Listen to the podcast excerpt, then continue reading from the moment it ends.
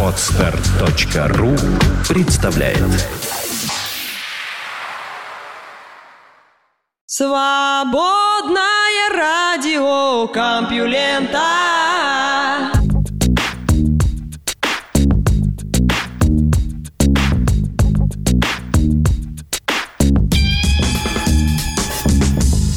Всем привет! В эфире Свободное радио Компьюлента. Выпуск называется «Жизнь ребенка» и вы слышите Лёшу Халецкого. Впереди только новости. Наука и техника Построен первый компьютер из углеродных нанотрубок.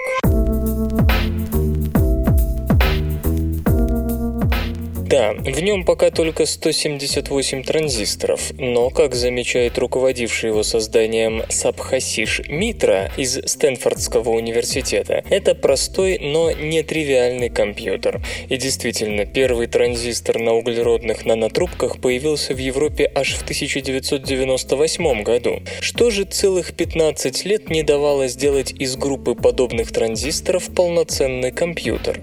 Немного истории. Первый кремниевый транзистор транзистор того типа, который можно было использовать для создания ЭВМ, появился в 1954 году, а первый микропроцессор на его основе, использующий транзистор так, как это делают сегодняшние компьютеры, народился в 1970-м, военный F-14 CADC. То есть тогда на процесс ушло всего 16 лет, причем уже через год после создания первого процессора начались продажи его гражданского конкурента, так сказать, трудности разработки разработки.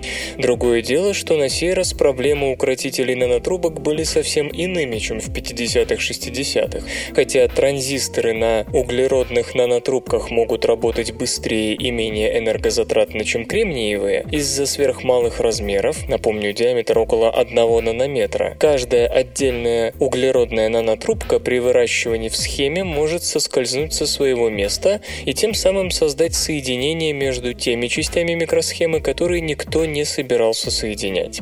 Обычный транзистор после этого корректно работать уже не будет. А вот другая милая особенность этой элементной базы. При производстве часть нанотрубок получается полупроводящими, пригодными для транзистора, а часть, напротив, имеет металлические свойства, то есть их нельзя переключить между проводящим и изолирующим состоянием. Последние, разумеется, тоже не улучшают работу устройства. Чтобы обеспечить должное положение нанотрубок, трубок их выращивали на кварцевой подложке. И это позволило выстроить 90... Скачать другие выпуски подкаста вы можете на podster.ru